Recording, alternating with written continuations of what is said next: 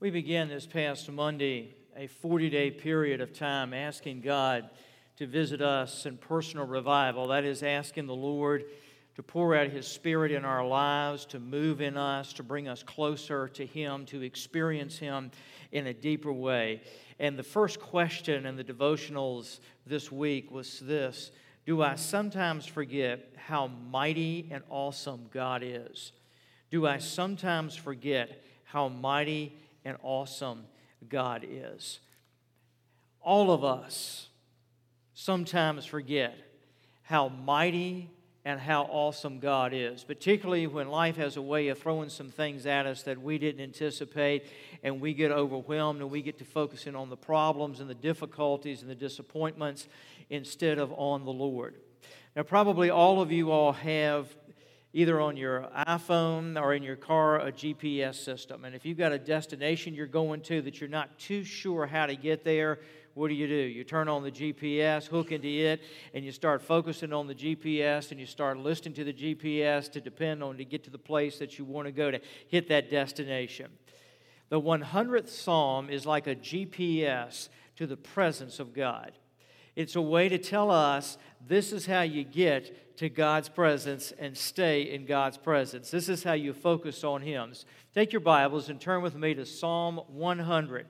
Psalm 100, where we're going to see how He guides us in the direction of the presence of God. The 100th Psalm. As you're turning there, allow me to give you the background to this psalm. Psalms 93 through 99, those seven psalms leading up to the 100th psalm, form a corpus of psalms of praise. And the 100th psalm sort of functions as a doxology wrapping up what those seven preceding psalms have been about. We believe that this psalm was originally used at the time of what was called the thank offering for ancient Israel. Now, the thank offering was given for specific reasons.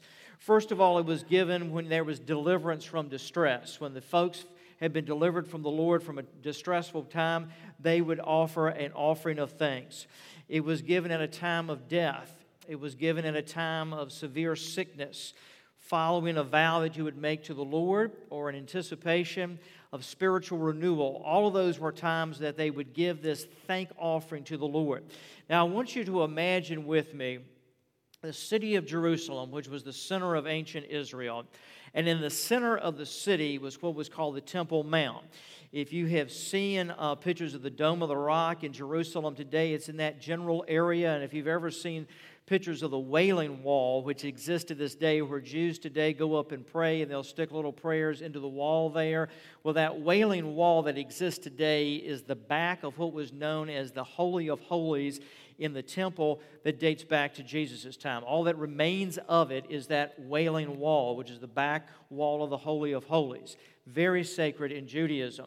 Now, in the days of this psalm, you would have had the city of Jerusalem. You would have in the center of the city the temple area, and the people would have come up to Jerusalem, and you literally have to ascend up to Jerusalem. And then you would ascend once you were in Jerusalem up to the temple area. Now, as they would approach the temple compound, because the temple was surrounded by a great wall and you entered into various courts before you got to the temple, there were several things the folks would have to do. As they would approach the temple compound, they would intentionally turn their backs on everything that was behind them the rest of the city, the rest of Israel. And symbolically, as they turned and they faced the temple, what they were saying by the physical posture of their body is that we're going to focus on the Lord and on the Lord only. We're not focusing on our problems and our issues. We're not focusing on all the stuff that went on in our lives before we got here. We're not focusing on all our concerns back at home. Right now, we are facing the temple, which represented in ancient Israel the presence of the Lord. And as they would have begun to enter the temple, they would have begun, the folks that attended the temple would have begun to sound what were called the shofars, which were ram's horns. Now, as they would begin to sound those ram's horns, the sound would have been deafening. It would have been deafening for two reasons. One is that the shofar made a really loud noise. And the second reason, if you can imagine a loud noise echoing off of solid stone walls and buildings, it just began to mushroom that sound. And so that sound is like an ear splitting sound that filled the temple area. Now, why did they do that? It was because as they listened to those horns begin to blow and that sound began to fill the temple area, it filled their ears, it filled their senses, and they were brought by the force of sound and sight to look towards the Lord and to Him only. And then they would have begun to have sung what we have here as the 100th Psalm. So let's join it in verse 1. Make a joyful noise to the Lord, all the earth. Serve the Lord with gladness. Come into his presence with singing. Imagine again them making this pilgrimage, this journey into the temple courts, hearing this sung around them. Know that the Lord, He is God. It is He who made us, and we are His. We are His people and the sheep of His pasture. Enter His gates with thanksgiving and His courts with praise. Give thanks to Him, bless His name, for the Lord is good. His steadfast love endures forever, and His faithfulness to all generations. Now, my sermon outline is contained in your bulletin as an insert. I invite you, if you would, to follow along. We're going to focus today on the first three verses of this 100th Psalm. The first thing he says there is make some noise. Make a joyful noise to the Lord, all the earth. Now, the word there noise literally means an ear splitting sound. That is literally what the Hebrew there is. And he's saying when you enter God's presence, make an ear splitting sound. And if you go back again to that psalm, that's exactly what they would have heard. The singers would have been belting it out for everything that they had. The shofars would have been sounding, and that whole place would have been filled with that ear splitting sound. He says, Make a joyful noise to the Lord. Now, how do we do that? Some of you all are probably sitting there and thinking, Pastor, if you heard me sing, it would be an ear splitting sound and a stomach churning sound. Uh, but that's not so much the idea of how well we sing. It is the idea that our spontaneous response to the presence of God and the glory of God and who He is is that we cannot contain it within ourselves. And so we just literally explode in worship to Him. Now, how do we do that? He'll talk about singing in a few moments. And let me say this about singing God could care less how good it sounds. Believe me, people around me and hear me sing know what that means. But he could care less about what it sounds to our human ears. It's how it sounds to the ears of God when he hears us begin to praise him. But the way that we live our lives is also a song that we are singing to him. Every time you pray, every time you open your Bible and you begin to read it and say, God, speak to me, that is a joyful noise before the Lord. Every time you share Christ with somebody, that is music in the ears of God. Every time you serve and you help somebody in Jesus' name, that is music in the ears of God. And every time we look to the Word of God and how we live our lives and the character with which we live our lives, every time those of you that are parents raise your children and live before them as you walk with the Lord and you teach them the things of God, that is music in the ears of God. That is that joyful noise that He listens to and He receives. And so that's what he's referring to here when he says, Make that joyful noise unto the Lord.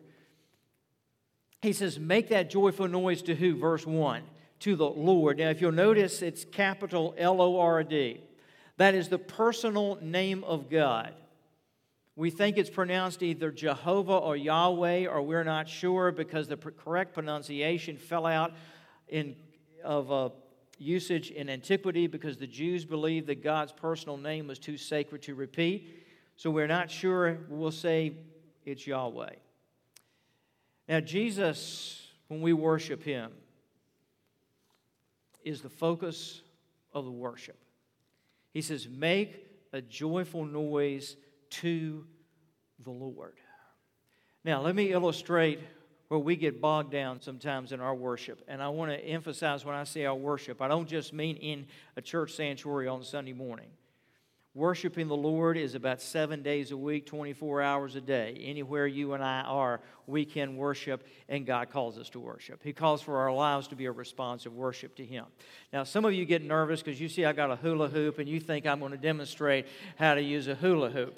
And I'm not going to do that because if I did, I'd throw something out of joint, and y'all would have to carry me out of here today, and they'd have to throw me back into joint over at the emergency room, all right? Although I've got plenty to fill a hula hoop if I wanted to, but I, I'm not going to do that. Now, if I take this hula hoop and put it around me, I am contained, my body is contained within the hula hoop. And as long as the hula hoop is there, I can't go beyond where this hula hoop is. I am contained within the hula hoop. Now, this is the mistake that so often we make in worship if we're not careful. We get contained in our own issues when it comes to worship. And this is what I mean by that often inside our hula hoop of worship, so to speak, are what I call the atmosphere of worship.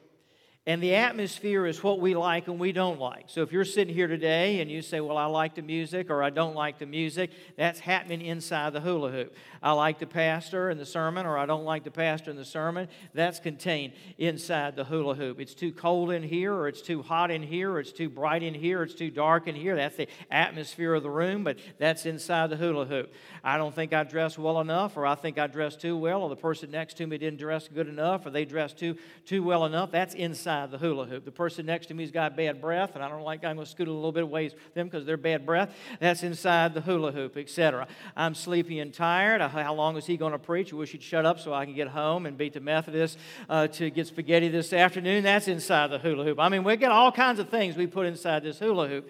Now, the other thing is the circumstances of our lives. Sometimes we come to church and everything is going in life the way we want it to. We are excited and we're happy because things are going smooth. We're in good health. We got some, you know, a decent amount of money and things are moving the way we like it. That's inside the hula hoop. But sometimes we come to church and things are going raunchy. We just got a pink slip at work. We're not sure if we're going to have a job or not. We got bills piling up. We don't know how we're going to pay them. April the 15th rolled around for us a month or so ago. We thought we were going to get, uh, you know, refund on our taxes, and instead we owed on our taxes. Personal testimony there. And so that gets inside uh, the hula hoop. And we just get all kinds of things inside these hula hoops, and once they get them, we can't worship because we are focused on what's going on inside our hula hoop. And when he says here, make a joyful noise to the Lord, he's saying, don't worship inside your hula hoop. Let God liberate you from that and look beyond that and focus on Him. And too many of us, we can't get past what is surrounding us in the atmosphere of what is surrounding us in the condition of our lives. And so, because we can't ever get beyond it, our worship is always contained like this. And we get so frustrated in our worship and our walk with God, and we say, Well, I just can't go anywhere. And it seems to get boring and dry because it does get boring and dry and old inside the hula hoop. And what God is saying here when He's telling us in the 100th Psalm is, Get rid of this thing. Let me liberate you from this and sing to the Lord. Look beyond and you see, the other thing about the hula hoop is I can't get past it out here. And God's out here. And as long as I'm contained in the atmosphere and the conditions of my life, I, I can't get out to where He is. So, this idea of making a joyful noise to the Lord is I'm getting beyond that and I'm getting into His presence and who He is. Now, the name of God carries several ideas. I want you to write these down or look in your notes as we move through this, okay? First of all, this name of God, Jehovah, the root of the name means being. He is the ground of being. In other words, he is the ground of reality. He is truth. If you want to know what truth is, God says in His name, I am truth. Jesus said, You shall know the truth, and the truth shall set you free. So, as I come into his presence and I begin to experience him in his word, he exposes me to truth. Number two, the idea of the name of God, Yahweh, is that he is near to his people. In the ancient world, when you gave your name to somebody, it was more than just giving your name to somebody. If I walk up to you and say, Hey, my name is David, okay, your name is David, you give me your name, and we know each other's name, big deal. But in the ancient world, if you walked up to somebody and you gave your name to them, it meant that you were inviting them into a relationship with you. You were opening a door to know them. So when God came to his people and said, My name is Yahweh, he was saying, I am calling you, I am inviting you into a deeper relationship with me. I want you to know me, and I want you to know, I want to know you, and that's why I'm giving you my name. So it meant he was near to his people. I want you to listen to Jeremiah chapter 23, verses 23 through 24. Am I a God at hand, declares the Lord, and not a God far away? Can a man hide himself in secret places so that I cannot see him, declares the Lord? Do not I feel heaven and earth, declares the Lord? You see what God is saying to his people there? I feel heaven, I feel earth. There is no place anyone can go that I'm not there. I'm not a God who's far away. I'm right at your hand. I'm giving you my name because I'm close to you.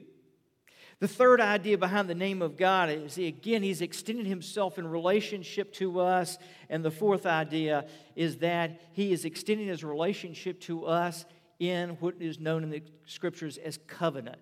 Now, let me explain what a covenant was. A covenant was a solemn declaration by God.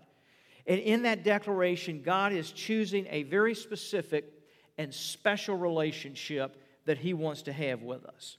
And it's because He wants to pour His blessings into our lives. But covenants were made in those days with a price that had to be paid. Someone had to pay a price to do what they call cut the covenant.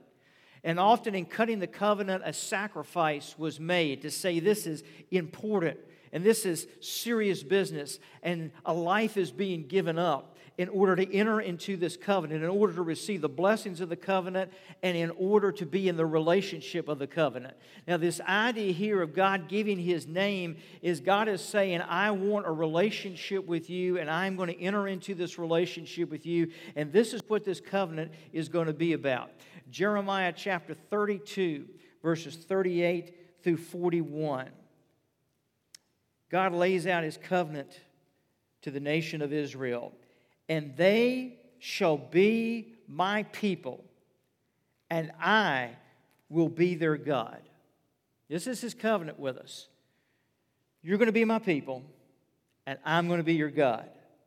Now, notice verse 39. Well, how that's going to happen? I will give them one heart and one way that they may fear me forever for their own good and the good of their children after them. I will make with them an everlasting covenant. God doesn't back out of it. And I will not turn away from doing good to them. And I will put the fear of me in their hearts that they may not turn from me. I will rejoice in doing them good. And I will plant them in this land in faithfulness with all my heart and with all my soul. God is saying here, when I enter this covenant with you, I'm going to plant a new heart in you and a new way in you. Your heart and your way is going to be after me. You see, we don't, nat- in our own natural selves, we don't want the Lord. We don't necessarily want to serve the Lord, walk with the Lord. God knows that. So God says, Let me tell you what I'm going to do. I'm going to put a new heart in you, I'm going to put a new way in you, I'm going to put a new desire in you. You're going to desire me. You're going to want me. You're going to thirst for me. You're going to want to walk in my ways.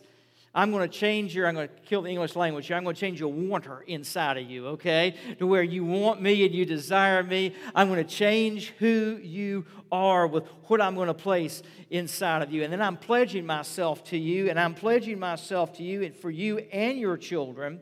And then I love what he says at the end of verse 41 and I will plant them in this land in faithfulness and God says, I'm going to do this with all my heart and with all my soul.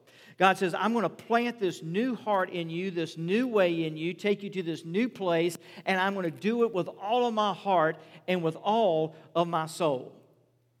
And we say, Well, I don't deserve that. How can that, how can that happen? And God says, I got you covered. I covered you at the cross 2,000 years ago.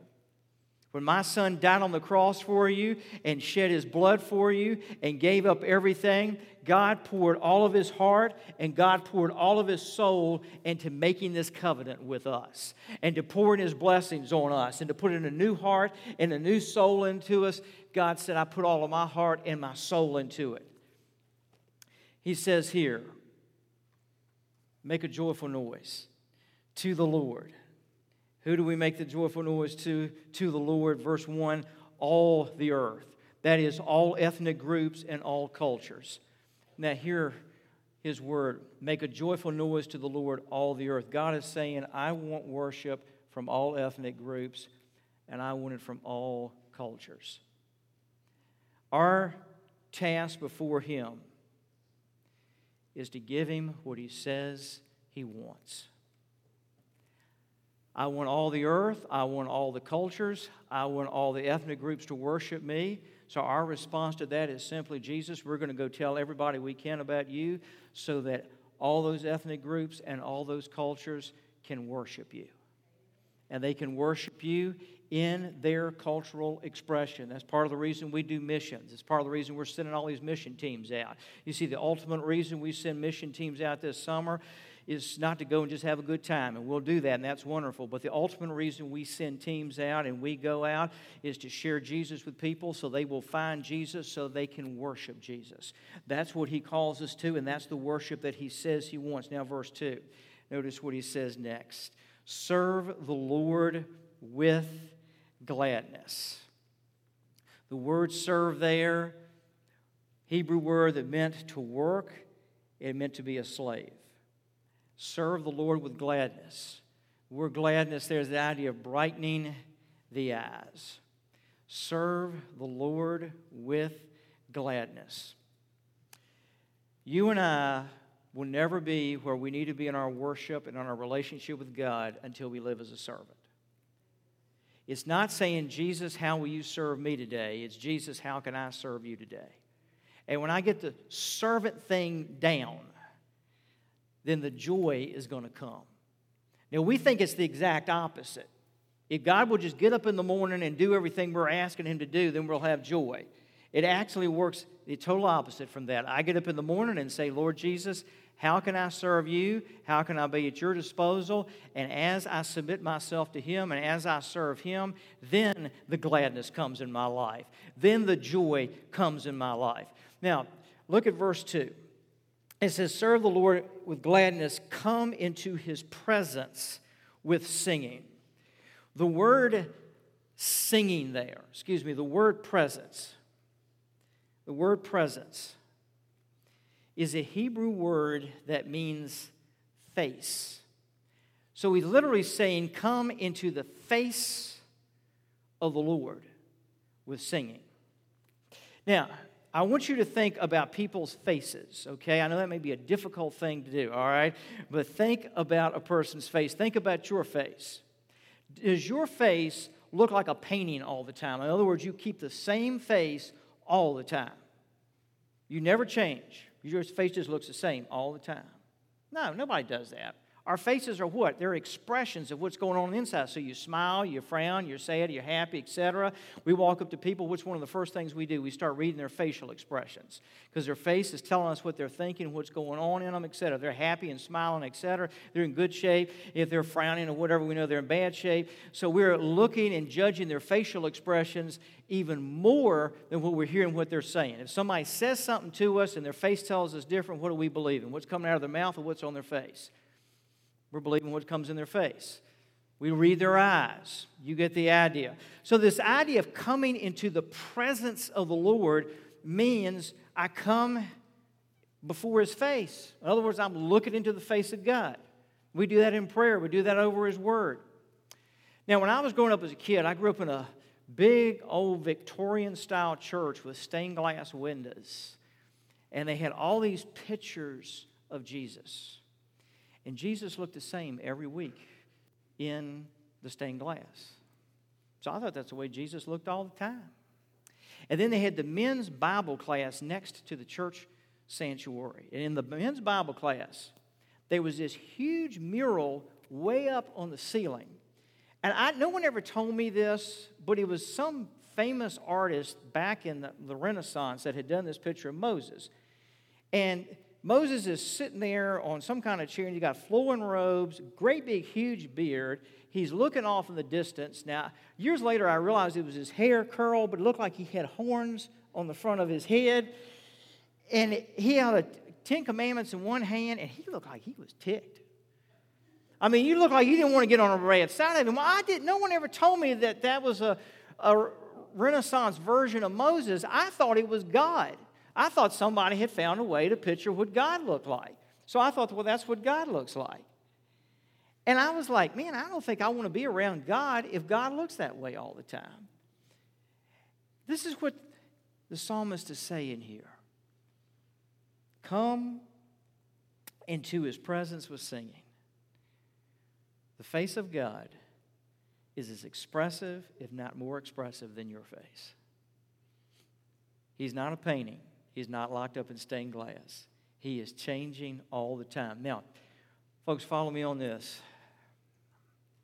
Sometimes we come into the presence of God and there's sin in our life, and the face of God says to us, You need to repent and you need to get right with me. And our singing that he talks about here has to become, Lord, forgive me, Jesus, cleanse me, and Jesus, put me back in fellowship with you because I am responding to the face of God that's telling me I need to get right with Him. As a dad, there were a few times that my son and I were not in the best of relationship, and he had disappointed me or done something wrong, and so my face would tell him that, and we had to get it right. And sometimes when we come before God's face, we begin to realize, Lord, I need to repent, I need to ask forgiveness, I need for it to be set right. When you come into His presence, He's going to smile at you. He's going to say, I love you. And his face is the face of the resurrected face of Jesus. He is full of life. He is full of energy. He is full of vision. His face is filled with joy. And the Bible says in the book of Revelation that someday when we lay our eyes on Him, that we will call Him the Lamb of God. And why will we call Him the Lamb of God? Because His face does carry on it the marks of the crucifixion. His body carries the marks of the crucifixion. And if you can imagine this, when we look upon His face someday, whether it's when He comes again or when you and I go to be with Him through death, we will look upon his face, and when we look upon his face and upon him, we're going to see the marks of the nails that were in his hand, where the crown of thorns was on his forehead, and we're going to worship him as the Lamb of God who died and rose again for us. That is the idea of coming into his presence and singing. Verse 3, he says, Know that the Lord is God. It is He who made us and not we ourselves. The word God there is the Hebrew name for God, Elohim. It speaks of Him as creator and as majestic and as all powerful. He says, I want you, verse 3, to know that the Lord is God. The word know there carries two ideas. Please don't miss this. First of all, it means you use all your senses to know Him. You see Him, you hear Him, you touch him, you smell him, etc. You know all his senses. Using all your senses to experience him. And then it means also the idea of being on firm ground. In other words, he says, Come and I want you to experience me with everything that you've got. And then I want you to know with confidence that you're in my presence and that I'm working in your life. You say, Pastor, how in the world do I smell God? Well, let me give you a homework assignment. Sometime this week, go out here to one of these mountains that's surrounding Rocky Mount and get away from cars and traffic and noise and walk a mountain path and smell honeysuckle, and you smelled God. Smell nature uncorrupted by us humans and you'll smell the creative hand and creative work of God. God went through there with his creative hand, and you can smell it. You can hear what he's done around you. You can see what he's done around you. It is he, verse 3, who has made us. No self generated people. He made us. And because he made us, we know where we came from and we can know where we're going. Now, verse 3, the last part of it. We are what? We are his people and the sheep of his pasture. The sheep of his pasture. 23rd Psalm. Go home, let me encourage you and read it. As the sheep of his pasture, we hear his voice. As the sheep of his pasture, we know his provision. As the sheep of his pasture, he restores our soul. As the sheep of his pasture, he leads us through the valley of the shadow of death. As the sheep of his pasture, he sets a table before us in the presence of our enemies. As the sheep of his pasture, he causes us to lie down in green pastures. As the sheep of his pasture, he anoints us with oil. As the sheep of his pasture, he causes the cup of our life to overflow with him. And as the sheep of his pasture, we will dwell in the house in the presence of the Lord forever. Psalm 23 says, The Lord is my shepherd, I shall not want. What David was saying when he said that and wrote that, he wrote that as a shepherd we think he wrote that towards the end of his life and he reflected back when he was a boy and he had taken those sheep all through the desert and he said, You know, those sheep, I took care of them. I loved them. I knew each one of them by name. I saw that I kept the disease away from them. If a lion or a bear came up on them, I'd take a rod and I'd beat the crud out of that lion or bear and get it off. He said, I took care of those sheep. I got them into green pastures. I got them beside still waters, got caught up in other fast moving waters that kill them. I took care of my sheep. I would lay down my life for my sheep. That's why he says, The Lord is my shepherd. Everything I did for my sheep, I know God will do. And Jesus said, I am the good shepherd who lays down his life for the sheep. So, why does he say, I don't want? Because when I've got Jesus and when I am experiencing Jesus for all that Jesus Christ is, I don't want anything else. I don't need anything else because Jesus is all in all. I want to say to our young people that we recognized earlier your life's journey from this point is going to take you to different places geographically, take you to different experiences in life. But please don't forget this wherever you go, Jesus will be with you. And wherever you go, you don't need to want for anything because Jesus is in your life. Wherever we go in life, He is all we need. I remember when I got married, I thought, how am I ever going to cut this thing called marriage? But I found that Jesus walked with me every step of the way for the last 27 years. When our son was born and we came home from the hospital, I wondered how in the world am I going to be a dad? How am I going to provide for him and take care of him? And were there many hours in there when we were overwhelmed and wondered how we were going to pay the bills, how we were going to get through the night, etc., of course. But I always found something. Jesus has stood with me every step of the way. The Lord is my shepherd. I shall not want.